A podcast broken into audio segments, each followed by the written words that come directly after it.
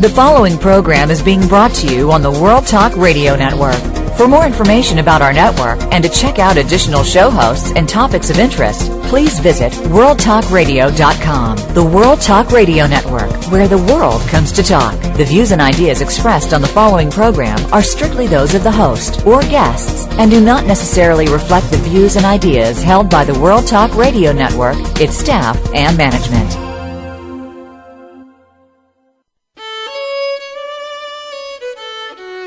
This is Jerry Prokopowicz with Civil War Talk Radio. If this were real talk radio, I would disagree each week in violent language with anyone who dared to disagree with my interpretation of Civil War era history. Because, of course, anyone who did so would clearly be a freedom hating, anti American, socialistic, hippie, communist, pervert atheist. And you, my loyal listeners, would agree with everything I said. But fortunately, this is Civil War Talk Radio, and our subject today is a fascinating new book that explores the escalation of political rhetoric before the Civil War and uncovers the role that language played in bringing about that cataclysm. The book is titled Disunion. The author and our guest today is Professor Elizabeth R. Varon, and this is Civil War Talk Radio.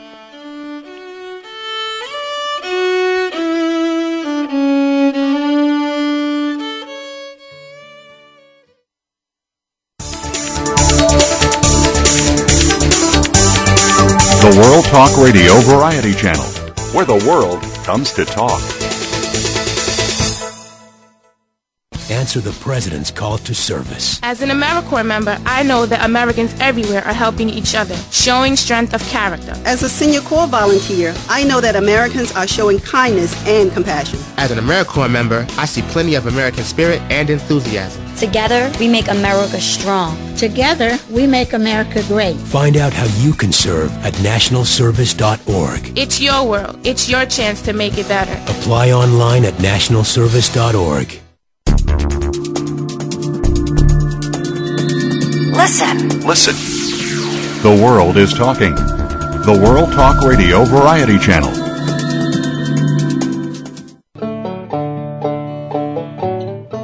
Welcome to Civil War Talk Radio. This is Jerry Prokopowicz coming to you from the Brewster Building on the campus of East Carolina University in Greenville, North Carolina, on a cloudy Friday afternoon in October 2009.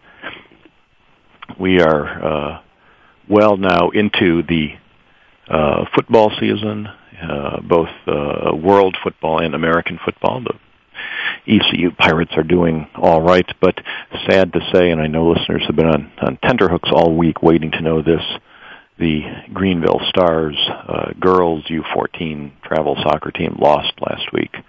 Uh, Hi, Jerry. Two and one. Oh, hi, be with you in a second. Um, falling uh, uh, two to one to a uh, uh, the U13 team from Rocky Mount, and we look forward to playing them again later in the season, perhaps recouping that. Um, before going any further, a reminder that, of course, the show comes to you from East Carolina University. It's not brought to you by them, and we're not. Uh, I'm not speaking on their behalf. My guest won't speak for her institution, I'm sure, and we'll all be uh, doing our own thing as ever. And in further housekeeping, thanks once again to everyone who's uh, sent suggestions during the uh, the past month uh, or past week, actually, uh, for new guests on the show, and also donations to the book fund for Civil War Talk Radio. You can send those to civilwartr at aol dot com, and uh, be happy to send you uh, one of my books in return. Just tell me what you'd like. Well, this week uh, we well every week on this show there, there's another book to be discussed, and uh, uh, week after week I read books. Uh, that read books about the Civil War, as, as as most of you listeners do. There's no reason for me ever to complain about this. Uh, uh, I, I know from my brief period of working in the real world that uh, listening to academics complain about having to do what people love to do uh, is, is not pleasant for anyone. They don't want to hear it. So I'm not going to complain about reading a new uh, book every week.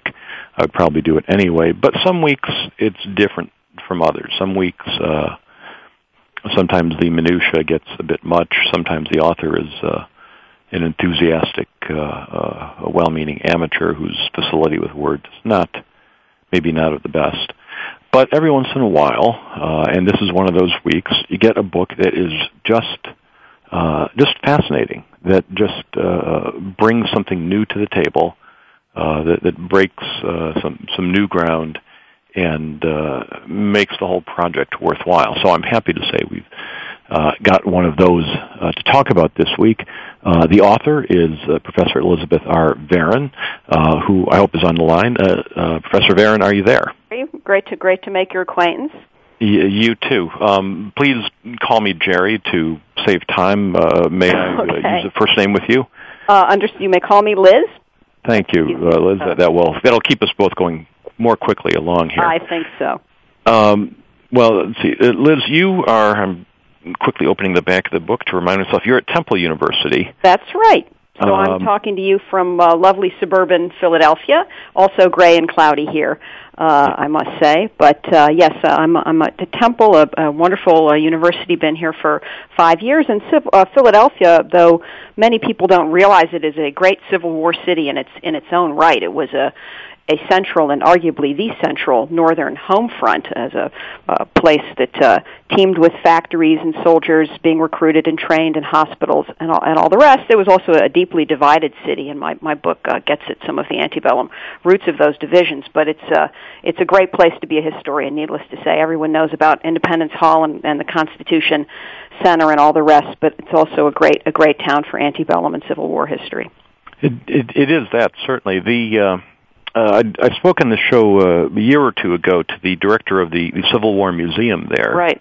Uh, you have, uh, I think, General Meade's horse, among other things. That's uh, right, right. A great collection of, of items. And uh, I had the uh, pleasure of uh, speaking uh, uh, in Bucks County not not too long ago to the Civil War Roundtable there, one of the few Civil War roundtables to have its own uh, uh, its own building. Uh, it's a very active area, and of course, we also have the Union League he, uh, in Philadelphia, the, the mm-hmm. first Union League uh, on which so many others were based, which has its own uh, excellent collection. So it really is uh, really is a uh, worth making a stop here to, to to partake of all of the the great history the city has to offer. Absolutely, and, and listeners will will definitely want to do that. Uh, there, there, there's a lot there. Yeah. The uh, now, one of my colleagues here at East Carolina actually commutes from Philadelphia, which is wow. That's a that's uh, a commute. it's wow. a stretch. Uh, she, yeah. she comes in for the teaching week, uh, but her uh, husband and children are still in uh, the, the Philadelphia area, and uh, uh, so she she comes in and and uh, does things with us here. And yeah, a lot, lot of commuting in our line of work. You know, as as you were saying, it's it's these uh, they're good jobs to have in academe, uh, and and people will oftentimes make make big sacrifices to hold them down. You know. They do. You see a lot of the, the separated families, two couple, mm-hmm. two career families doing that. It, it's uh, not something I can imagine doing, but uh, you know, never say never. Uh, yeah, these, yeah, these yeah. Things happen.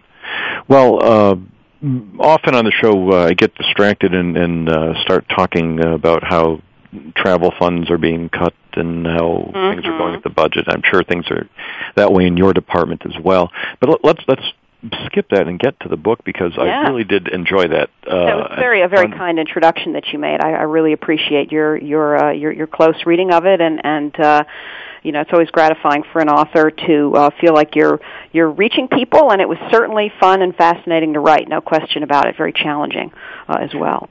Well, it, it, it to, to me what this seems to do. I mean, the title of the book disunion with an exclamation point, so mm-hmm. I'll shout it, disunion, uh, the coming of the American Civil War, and then the dates, 1789, 1859. Yeah. Um, uh, you, you begin your story with the, the constitutional era. Uh, let me just lay out for the, for the readers or the listeners who, who will become readers after the show when they go out and get a copy of this. The, uh, uh, the listeners, you, in a nutshell, it seems to me you, you take the word disunion and, and, and show how this one particular piece of political rhetoric takes on a life of its own and, and becomes part of the cause of disunion. That's uh, that's right. I, it's of course it's a strange sounding word to modern ears. We literally don't use the word anymore. Even the word union sounds somewhat archaic. But I do argue that it's a word that had this enormous emotional resonance for uh, people in early America and the antebellum uh, era because it conjured for them all of their fears, and they had many different kinds of fears about the republic's fragility. It's, it's of course easy for us to forget, especially for our students to forget that that uh, in this first 75 years between the the Constitution and the Civil War, the republic was, in the eyes of many people, a kind of ongoing experiment, and they weren't entirely certain that the experiment was going to uh, succeed, and they felt that they were under threat from all kinds of external threats, rival powers and whatnot, but also internal threats. There were fears of that excessive factionalism, which George Washington and others had warned about, would, would kind of tear at the vitals of the nation. There were fears of class conflict and regionalism and anarchy and economic decline and moral decline. And this word disunion became the kind of catch-all phrase to, to sum up all of those fears uh, and uh, uh, and and and it became a a key word, as I put it, in the political debates of the era. We we one one of the the things the book tries to do is to suggest that while it's commonplace in most historical scholarship on the Civil War to use disunion and secession, a word we all know well in our field, as synonyms. In fact, disunion was a much bigger word, a more prevalent word than secession. Secession refers, as we all know, uh, narrowly to the sort of mechanism by which the South left the Union. Uh, disunion was a word that um, uh, uh, meant more than secession. Again, it was it was a sort of uh, meant to conjure an image of national ruin, uh, and and of a national ruin that might sort of even transcend politics, God's punishment for American sins, uh, and so on, or, or, or, or sort of prophecies of, of national decline, and and it became politically useful. It was it was everywhere in antebellum rhetoric, in part because it it touched deep fears people had about whether the republic would survive, but also because politicians, who weren't so different back then as they are now, couldn't resist the temptation to capitalize on those fears by using this word. And they used it not only as a threat, and that's a sort of a dynamic we're familiar with from other books on Civil War causality. Southerners threatened disunion to protect slavery. They also used it, as I've just suggested, as a prophecy and as an accusation to accuse your opponent of wanting disunion, of wanting national ruin, was to accuse him or her of treason. And accusations of treason were very common in this era in American history. Uh, the, they weren't shy at all, Northerners or Southerners, about accusing their political opponents of treason. To say you're a disunionist was to say um, that you had your political agenda was treasonous, and this was a charge that that um, uh, they leveled at each other back and forth uh, again and again. And uh, you had noted that I begin in 1789, and let me just say a word, if I can, about that choice, because it is an unconventional choice in a book of this kind. I had planned when I took on this assignment, this is part of a new uh, series called the Littlefield uh, uh, History of the Civil War Era that University of North Carolina Press is bringing out, and the series editors are two very renowned Civil War historians, Gall- Gary Gallagher and T. Michael Parrish, and we have wonderful volumes on every aspect of the war. My volume, naturally, is the first one chronologically, and it was the first out of the gate in the series. And when I got this assignment some years ago, I thought, well, you know, I'll start in 1848, like David Potter and many other historians of Civil War causality have done. End of the Mexican War, the sort of point at which the territorial conflict over slavery, will slavery expand into the the West, the Mexican Cession, really becomes central to American politics, and and from that point on, one can agree that slavery is the overriding issue in partisan politics. Well, I found all kinds of evidence of this disunion rhetoric as I looked at the late 1840s and 1850s, and I asked myself, as historians do, well, you know, where did it come from? So I started going back into the 1830s, and, and then I started going back into the 1820s, and as I was looking for the roots of these fears and, and of the usage of this word, it took me all the way back to the very beginning, where I found um, not so much threats, but prophecies of disunion, very, very common, even at the time of the Constitutional Convention, uh, worries that the Republic just wouldn't survive. Now, one of the things about this book, by, by focusing on this rhetoric, especially the word disunion, um, and some listeners might be wondering this, uh, is this a way of saying, well, somehow you're deflecting attention from the issue of slavery itself? Not uh, at all. And, and uh, well, you, you lay out the, the historiography, the the, uh, the fundamentalists and the new revisionists. Right. Uh, could you talk a little bit about that? Yeah, sure, absolutely. there, there's a there's a strong consensus among modern scholars that slavery was the root cause, the fundamental cause of the Civil War, and and uh, there is a sort of second school, which we might call modern revisionists, that argues that slavery was uh, one of many political issues, not always the principal one uh, in antebellum politics, and that people's political allegiances to Whigs and Democrats, for example, uh, and their political concerns and priorities weren't always driven by the slavery issue. That there were other uh, other uh, uh, sources of political identity, ethnocultural identifications, economic concerns, and so on. Um, I am not fundamentally trying to revise the fundamentalist interpretation. I do believe that slavery was the root cause of the war, but to address a kind of, uh, in some sense, weakness or set of questions that it raises, if we say slavery was the root cause of the war, and slavery was present from the very beginning, indeed, you know, long before the republic was founded, then you have to ask yourself, well, why did it take the war so long to come? So the question of timing is one that's problematic for the fundamentalists. Slavery present from the start, yet we don't have a war until 1861. So part of the reason why we have wave after wave of revisionism is people trying to grapple with that that that question.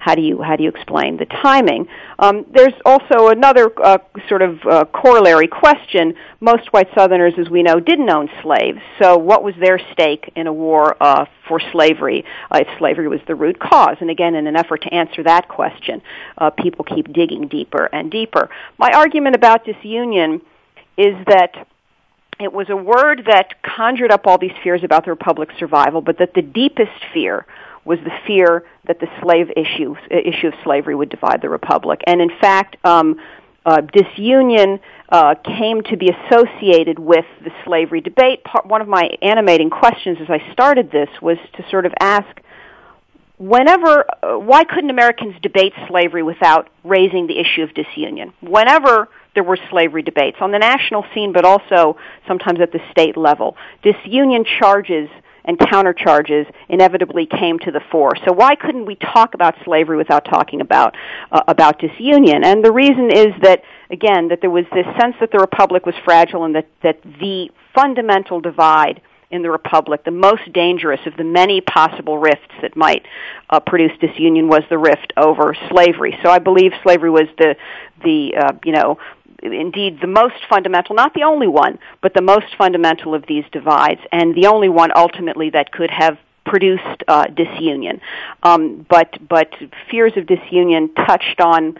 Uh, again, like I said, class fears of class conflict, of, of, of excessive partisanship, of moral decline, of economic decline, and all of those anxieties came to focus on the issue of slavery over the course of the antebellum period. So, so in some sense, as I put it in the book, I'm not disagreeing that slavery was the root cause of the war, but I'm trying to elucidate the, the terms of debate over slavery and to explain why uh, Americans couldn't talk about slavery without raising the prospect of disunion. And, and that's uh, uh, gets over a hurdle because it is uh, difficult sometimes to to challenge the uh, uh, the slavery consensus without. Uh, well, well, I guess there are people who do challenge the slavery consensus, mm-hmm. but they they are coming from far out in uh, uh, not uh, not only a far out in right field, uh, but outside the stadium. Uh, I think of Thomas yeah, right, DiLorenzo right, right. and people like that. Um, so uh, one doesn't want to take a even the chance of being being looked at in that light.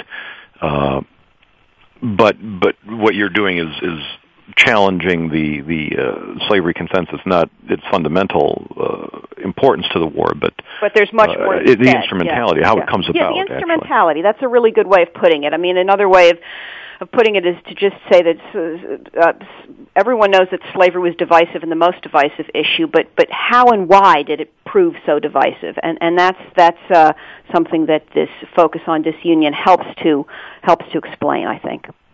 Well, let's look at some examples. Um, the uh, uh, uh you you look at the the way Northerners, for example, opposed uh, slavery in the 1830s uh, in in two very different ways. Mm-hmm. Um, actually, a multiplicity of different ways.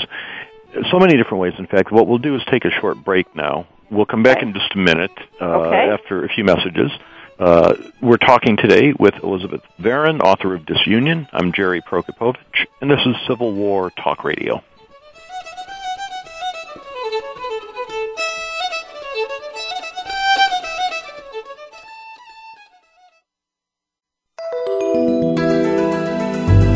The World Talk Radio Variety Channel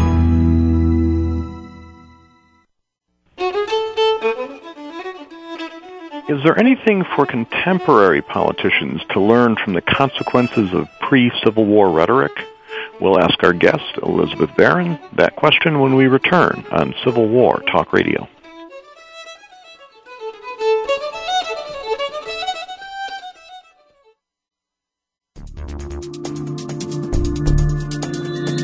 Listen. Listen. The world is talking. The World Talk Radio Variety Channel. It's a wake up call. It's time to get serious about preparation and to understand that the threat is very real. This is a message from the U.S. Department of Homeland Security, recorded by Roger Kilfoyle, New York City firefighter. The topic, Getting Serious. It's irrelevant where you live or how many people live in your community or other variables like that. It's, it's America. America's the target, not just New York. We know there are some positive things that you can do to better prepare yourself and your family. It's simple steps to prepare yourself for events that may be out of your control. So, you know, having uh, these little supplies together, you can prepare for problems that may happen. Learn to be prepared at www.ready.gov or call for a free brochure 1-800-BE-READY. That's 1-800-237-3239. A public service message brought to you by the Ad Council. You're listening to the World Talk Radio Variety Channel.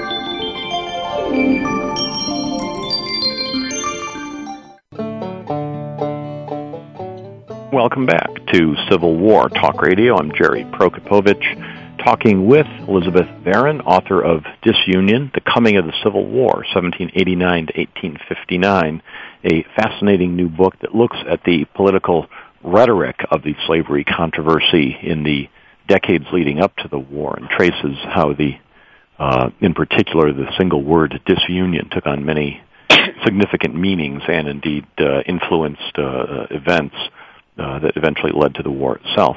Um, Liz, in our first segment, want, we ended uh, with my wanting to ask you a question about specifically how, how this worked in some cases. Yeah, sure. Um, let, us look at the, the, the anti-slavery and abolition movements of the 1830s, yeah. uh, contrasting the Garrisonian uh, uh, extreme on the one hand with the uh, well, well, with a range of other uh, uh, opposition to slavery mm-hmm. actions. can you talk about that? Yeah. Well, I mean, the Garrisonians come along in the 18, early 1830s. They uh, were called immediatists at the time because they were asking for an immediate abolition of slavery, not for kind of gradual formulas where slavery is is dismantled slowly. And they arrived on the scene knowing that in the previous decades, uh, those who defended slavery, Southern slaveholders, had cast the sort of protective spell over the institution, and they cast that spell with prophecies of disunion. They had said to their opponents, if you oppose the extension of slavery, for example, in the Missouri Compromise debates, or if you raise the specter of abolition, you will destroy the country. You will embolden the slaves to revolt. You will alienate the South from the North and break the sort of federal compact, and you will invalidate the compromises that were made at the time of the founding. And this, these kind of prophecies. So, in other words, uh, early on, uh, Southerners uh, who wanted to defend slavery did so not by threatening to secede, but by but by prophesizing that disunion was a, the, the worst possible thing that could happen, a terrible cataclysm, and that any sort of agitation, as they put it, of the slavery issue might bring disunion. So the Garrisonians come along realizing that they have to somehow break this spell.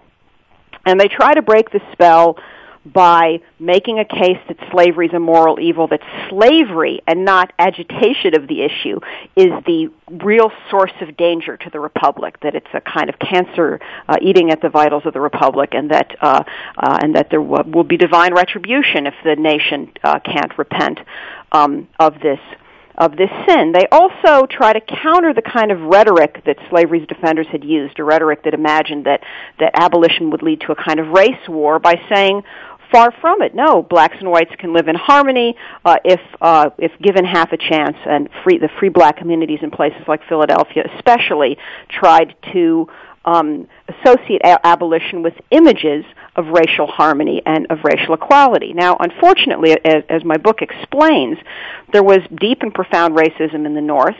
And this specter of social equality between the races and racial harmony was as threatening to some racist white Northerners as uh, the specter of slave rebellion was in the South. They just didn't, uh, uh, couldn't imagine this kind of equality. So Garrisonians, and this is something people don't often appreciate enough, when these Garrisonian immediatists came on the scene in the early 1830s, and this, I should note, was an interracial coalition of free blacks and of whites, uh, many of them uh, uh, motivated by uh, sort of religious principles, who who came together.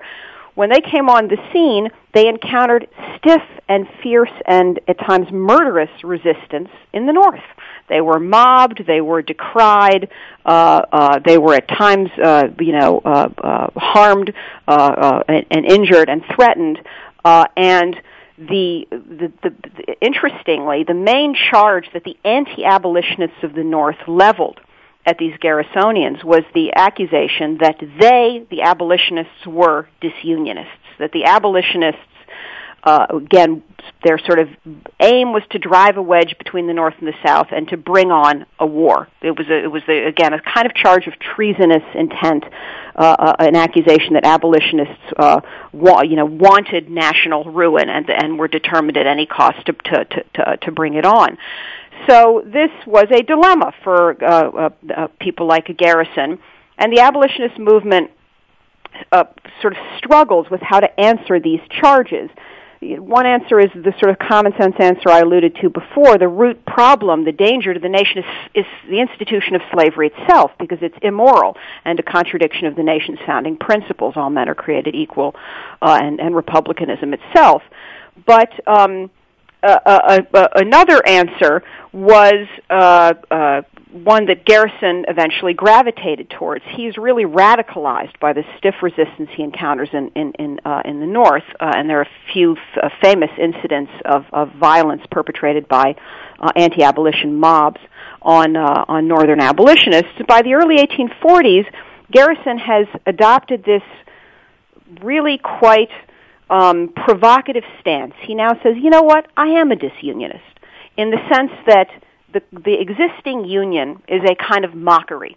There, you can't have a real union of freedom and slavery. So we, uh, uh, who, those of us in the North who believe in a free society, have to say no union with slaveholders and have to just uh, uh, sort of cut off all contact with them.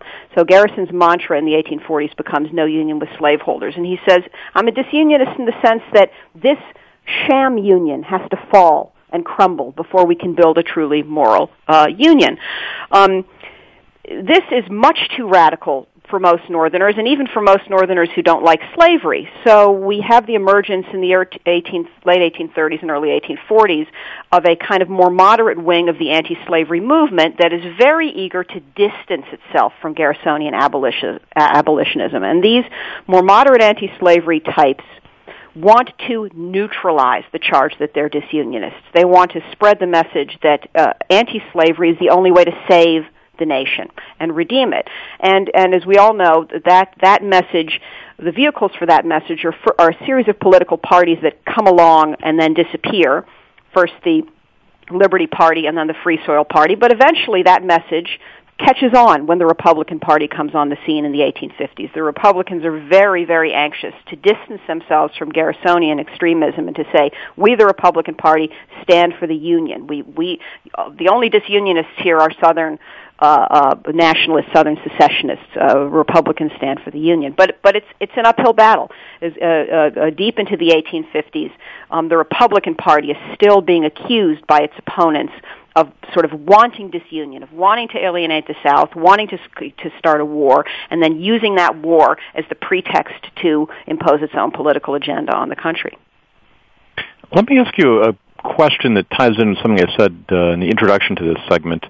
Um, as I was reading this book, uh, one it, it seemed to it, a book that came to mind frequently uh, was uh, Bernard Bailyn's classic on the ideology of the American Revolution, mm-hmm. which in the 1960s uh, was uh, broke new ground by by getting readers to take seriously the rhetoric of the revolutionary generation when they said Mm-hmm. they didn't want to be slaves to Britain. They they really meant it. For genera- generations, historians had, had disregarded that and thought it was really economic and, and political, and Right. it couldn't seriously mean they were slaves. You know, John Hancock's nobody's slave. Right. Uh, and, and Bailyn got people to review that literature and see that they did mean their they did take their their language seriously. They did mean what they said. hmm And of course, that was in a generation when uh, uh, on American campuses people were taking ideology much more seriously than they had, or, in a different way uh, than they had, uh, and, and, and challenging governments in a way that they hadn't done for many decades. Now, your book comes along in a time when we have very heated political rhetoric on, on places like talk radio, uh, which, this is the show is not an example of, actually. Uh, and yeah, very uh, very nice civil tone here, and and, and it's important because it, it, it's uh, you know uh, uh, uh, we there, there's so much good work, and assimilating it is difficult, but people have to have open minds in order to uh, you know to assimilate it. Well, do you do you see that that uh, this? I mean, I wonder if this book will will find an audience. I hope it does, as, Bailyn's did in its time, uh, because uh, you know, he he took a, a subject 200 years old and made it relevant to his generation, uh, not by by conscious links in in the work. Uh, and yours does not consciously say anything about this the, the the time we live in. But as I read it, I could not you know avoid thinking continuously. Here's a story of how people took uh, words, and as you said uh, a few minutes ago, uh, politicians could not resist the use Yeah. of the word disunion for its shock value and it, its its use as a threat, as a accusation, as a prophecy. Yeah. Uh, is well, uh, yeah. I mean, you're you're right. What what did you feel any echoes of, of today's political rhetoric as you were writing this? Well, uh, it's an interesting question. People often ask uh, about American political culture and whether it's changed over time. We have a tendency to say, for example, that things are so much nastier now than they were in the, in the, in the public discourse uh, uh, back in the day. Uh, and you know, if you look at Jacksonian era politics, for example, there is a just you know gloves off, uh, no holds barred. Um, uh, uh, you know unrestrained attacks on one's opponents are just are just the the, the, the you know the, the the standard practice uh, back then. Personal attacks as i said much more so than uh, much more openly and overtly than today. Attacks on people's patriotism uh, uh, aspersions of treason and so on. You know this was the stock and trade of, of of politicians back then. Now it doesn't mean that there wasn't also high flown and idealistic rhetoric but there was a lot of fear mongering and i i as I as I wrote the book, I didn't think only about today, but about the 20th century. And I mean, you know, one can argue that there's been fear mongering in every era of American history, but there's but this use of disunion was not always. Some some people invoked it quite idealistically or for idealistic aims, but there were plenty of times in which it was invoked in a way that was manipulative and that was fear mongering. And when you fear monger, you reap what you sow. You know what I mean? That that's one sort of moral of the story. Um, but but I also feel that I I, uh, I I I thought a lot about the fact as I wrote this book about free speech itself and and as dangerous as this word was or volatile, as dangerous as it proved and as volatile as it was. Uh, free speech is, you know, the cornerstone of American democracy and one of the the the the, the great uh, divides, great problems uh, uh, that uh, that uh, pitted North against South in this era was that uh, Southern slaveholders, uh, the powers that be uh, in the South, were suppressing free speech and and uh, trying to suppress the anti-slavery debate uh, out of all sorts of fears that that uh, anti-slavery views might catch on, particularly about among non-slave holding whites. And uh, uh, you know, one reaps what one sows for that too. It's it's uh, sus- suppressing free speech is a is is a is a dangerous uh, uh, thing to do.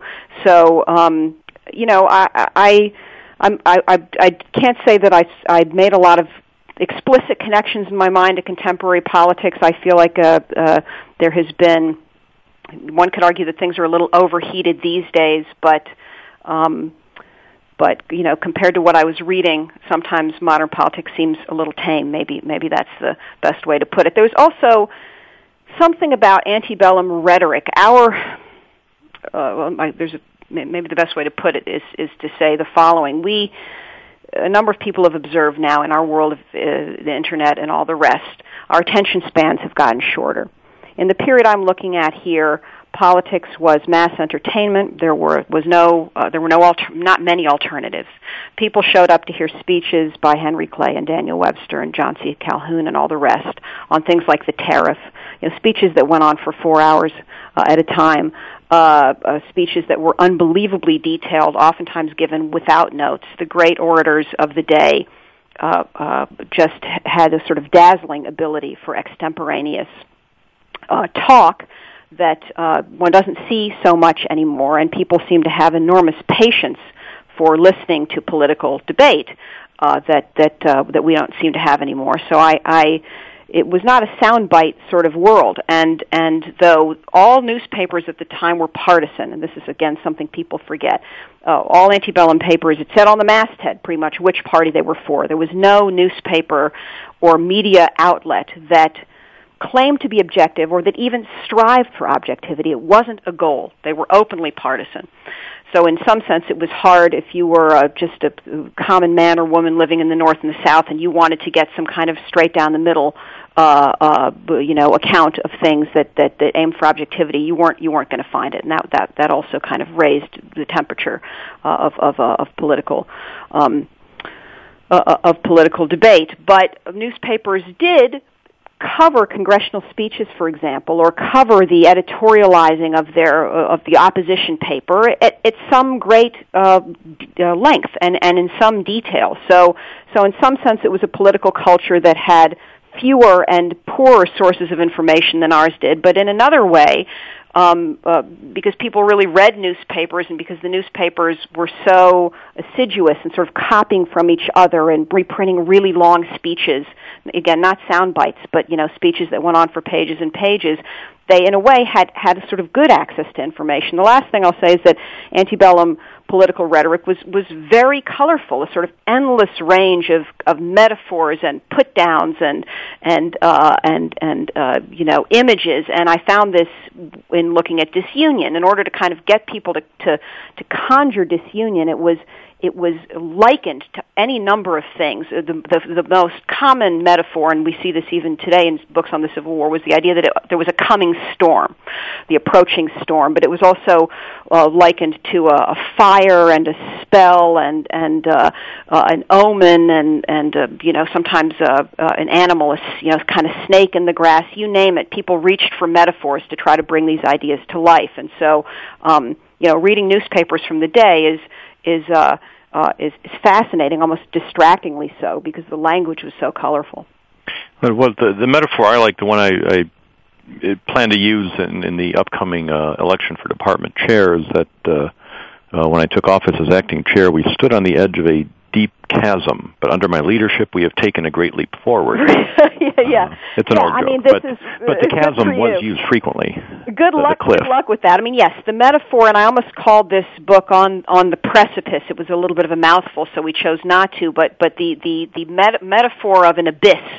Uh, you know, with America on the brink, you know, of this abyss, on the edge of it, peering down into the unfathomable depths. This was a very, very common metaphor, and and I should say that that these images of disunion, particularly as a prophecy, were, were really popular among those people who considered themselves the moderates in, in the middle of the road. If, if they felt that the you know states' rights pro-slavery folks were too extreme and the abolitionists were too extreme, and and and and, and you wanted to to kind of cling to the hope of compromise at all costs, one way to do so was to accuse the, the people on the extreme ends of the political spectrum of sort of bringing America to the brink of this precipice. And, and famous compromisers like Henry Clay and Daniel Webster again and again use this this uh, this language, uh, sort of you know, uh, woe to the to, to us if we if we uh, if we slip off the edge. The uh, uh, there are, are there's so many things I want to ask. I'm, I'm stumbling over my words here. Um, one of them, uh, one of the things I liked about this, uh, particularly, is, is uh, that, that the writing is, is largely free of jargon, mm-hmm. and that. Um, what I'll I'll ask you about that uh, when we return in just a moment. Sure. Uh, we are talking today with Elizabeth Varon, author of Disunion, I'm Jerry Prokopowicz. This is Civil War Talk Radio. We'll be right back.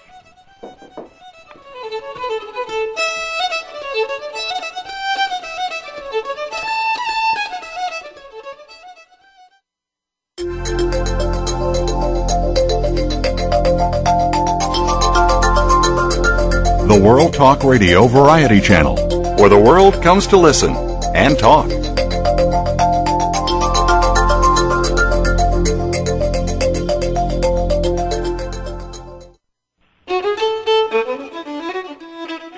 Were abolitionists more effeminate than slaveholders? We'll find out how gender affected the slavery debate when we return on Civil War Talk Radio.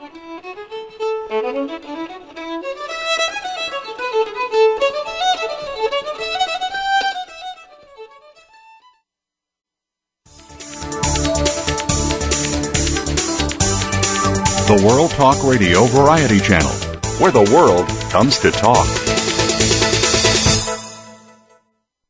My husband and I, we met at a strip mall dance. He was 20, I was 17. It was a beautiful strip mall built by my grandfather after he'd emigrated from Holland to be a farmer. Anyway, when I saw my husband at that dance, I realized I'd seen him before at a big rally at the highway on ramp for all the men who had enlisted. He was going to war. Two weeks later, he left for basic training. Oh, I cried my eyes out that day. His train left the car dealership. But we rode to each other every day. I rode my bike the ten miles to the high rise each morning just so I could meet the mail when it got there.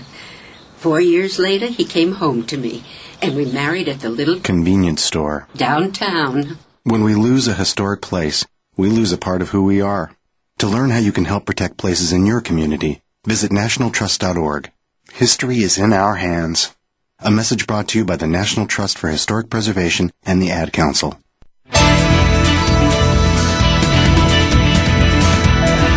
Listen. Listen. The world is talking. The World Talk Radio Variety Channel.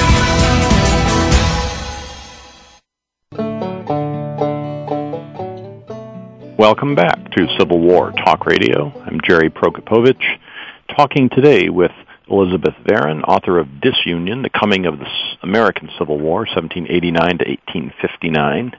Uh, we've been talking about how this single word, disunion, carried so much more ideological and emotional freight than it does today, uh, and how it was used as a weapon, uh, a rhetorical weapon, by, by people on both sides in the decades leading up to the Civil War. Um, Liz, one thing I particularly uh, found interesting about this book, as I started to say, is, is that it's uh, written pretty much free of historical jargon, which is a, a, huge obstacle in getting the public to read our books when, when, when people succumb to that. And it also uh, addresses some topics or takes some approaches that are uh, traditionally fashion that have been fashionable for some time within the historical world, the professional history world, but don't always resonate particularly well with readers. Um, uh, this is something that we see particularly in the, the Civil War era, where there are plenty of readers, but many of them are interested more in, in stories of battles and campaigns than how race, class, or gender affected uh, historical events. Uh, whereas the Academy uh, tends to favor the latter, or has for some time. Now, here you uh, mentioned uh, you talk about the agency of, of women, of uh, free blacks in the North, uh, of slaves themselves. Uh, you do not limit the story to the traditional white male uh, activity in the abolition movement or the, the slave movement, slaveholders movement, for that matter. But it, it, it seems to me you, you do it with uh, uh, in, in a way that I found uh, very intuitive and and uh, compelling. Uh, the example that sticks in my mind is that of the Wilmot Proviso, uh, which uh, our listeners are, are quickly racking their brains to remember the details of the the uh, proposed law that would have prohibited slavery in any territory the United States obtained from Mexico in, in its war with that country. Uh, you argue that both sides characterized the other in, in highly gendered language when they argued about the Wilmot Proviso, that the other side was being uh, effeminate and that they were being manly. Can you talk about that?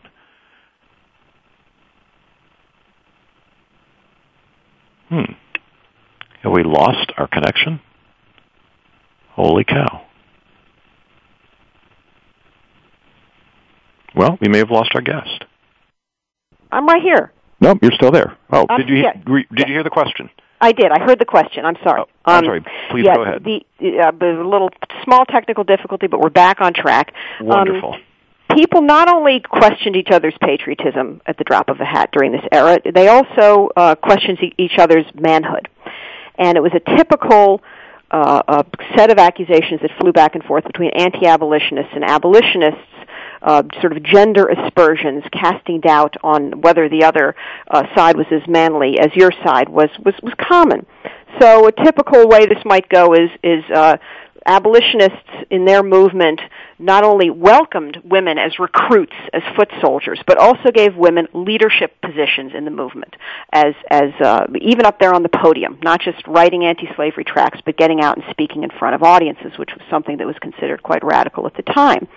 So anti-abolitionists said, ah, well, you know, abolitionists like Garrison are just hiding behind the petticoats of women. They're they're not manly. They're being led around the nose by female abolitionists uh, example of a charge running in the other direction, abolitionists often and northern uh, northerners more generally sort of question the manhood of slavery's defenders by saying that these slave owners are these this kind of rich aristo- aristocratic um, uh, you know oligarchs in the old style who have never done an honest day's work in their life and are and in that sense are not manly.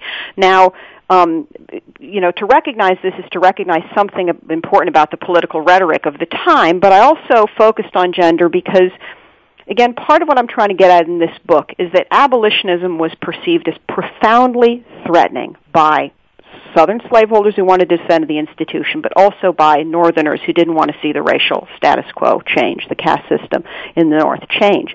Why was it perceived as so threatening? Well, you can't answer that question if you don't confront the fact that abolitionists were proposing a kind of universal brotherhood and sisterhood that crossed lines of, rent, uh, of gender and race um, and region too. Abolitionists initially really did want to reach out to the South, although that became uh, uh, impossible because of gag rules and and all sorts of other obstacles.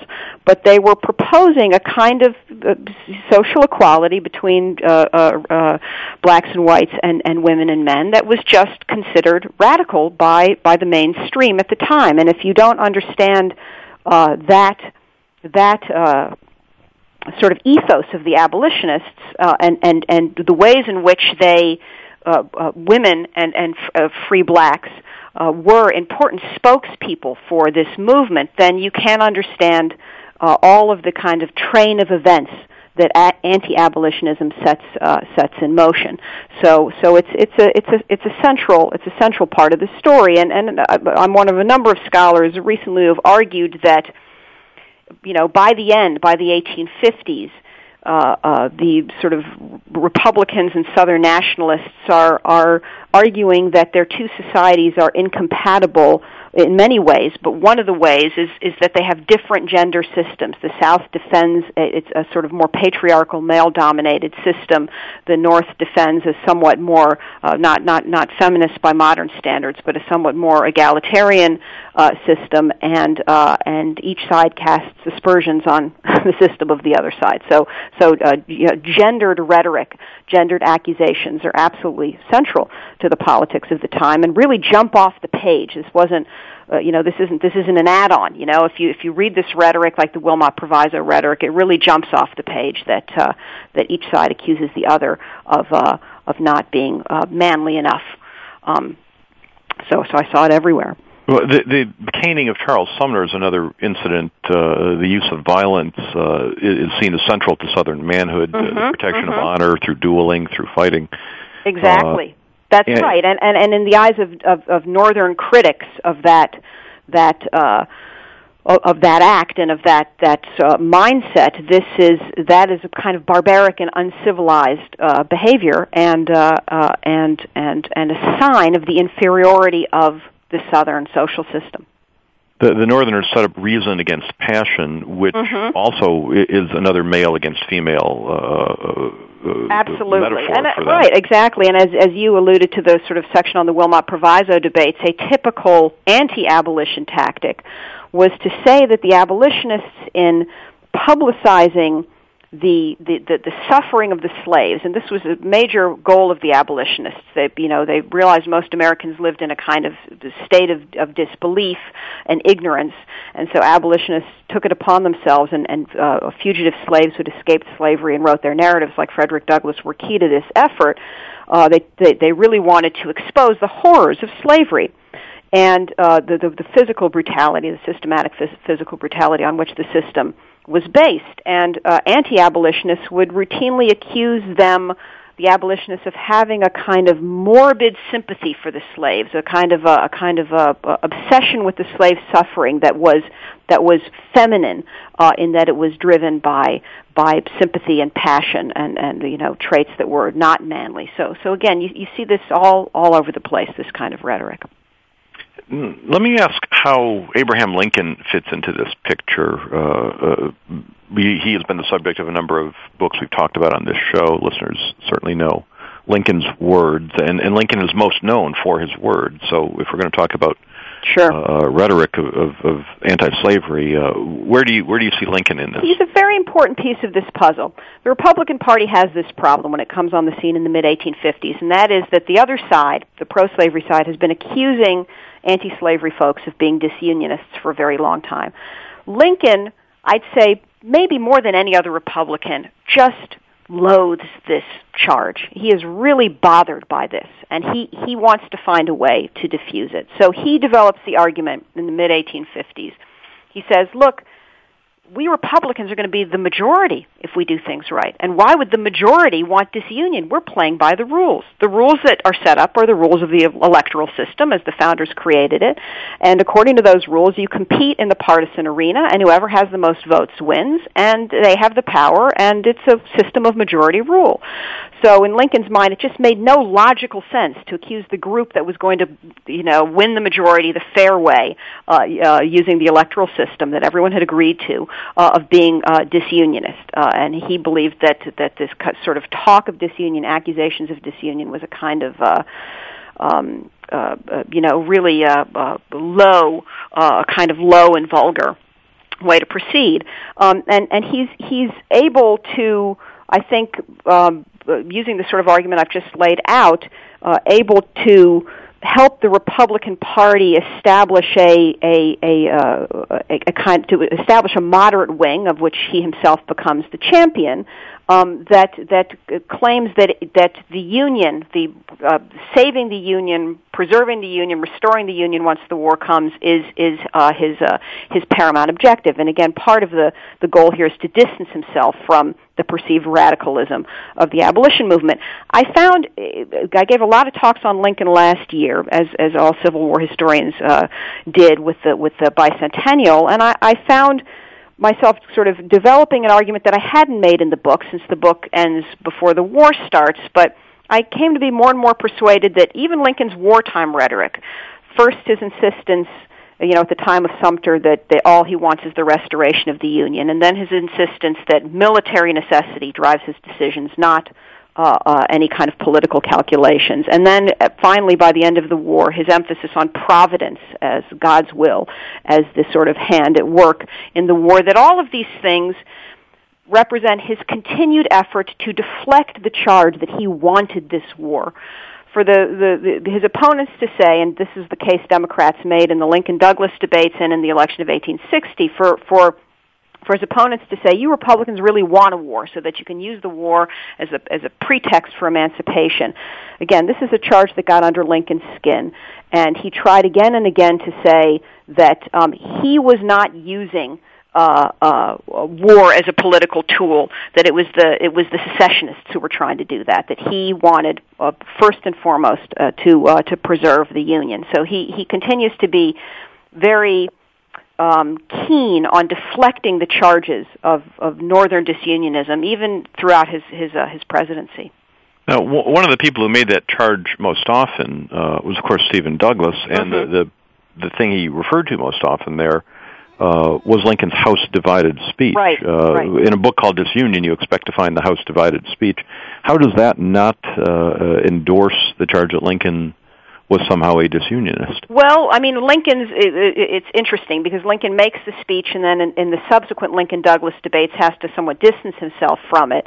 Uh, and his um, his his point was that the the union will not be divided. We Republicans will win according to the rules. We will we will we will triumph uh, using the electoral system. That the ballot box will be the arbiter of this of this of this debate. Uh, and he was making a broader argument about the way that history was trending. Lincoln distanced himself from the immediatists because he didn't you know, made no claim in the Lincoln Douglas debates that he wanted immediate abolition. Instead, he he used a rhetoric of extinction, of slavery's extinction, and he imagined that slavery was destined to extinction, that spreading its extension would set in motion a process by which it would gradually become extinct. He said at the time of the Lincoln Douglas debates, you know, it might take a hundred years, but but eventually the institution um, will uh, will fade, and so and he was doing this, speaking in this way to appeal to moderates to reassure them again that he didn't want to bring uh, uh, uh, an abolition war, but instead that he believed that the Republicans could use political means, the electoral system, patronage, appeals to non-slaveholding white Southerners to change uh, the system and to erode slavery gradually. And indeed, it was a great fantasy of the Republican Party, one and one that persisted that there was latent anti-slavery sentiment among non-slaveholding white Southerners that they could that they could tap. Which, which Lincoln didn't even give up after he was president. Exactly. Well, well Liz, un- unfortunately, we are out of time already. Uh, it oh, happens. Boy, that hour week. flew by, didn't it? It it always does. Uh, but I will. I, I want to thank you very much uh, for being on the show today. Oh, it was a pleasure, Jerry, and and and uh, I wish all your listeners the the very best, and and uh, and and uh, you know I thank you very much for this this uh, you know usually we have to talk in sound bites, and it's such a pleasure to to to to have uh, to really get to have a substantive conversation. Well, I, I enjoyed it as well. I know the listeners did, and listeners, you'll want to get a copy of Disunion: The Coming of the American Civil War. It is a, a really fascinating look at this subject. Uh, you'll enjoy it, and listeners, thank you for listening to Civil War Talk Radio. Thank you, Jerry.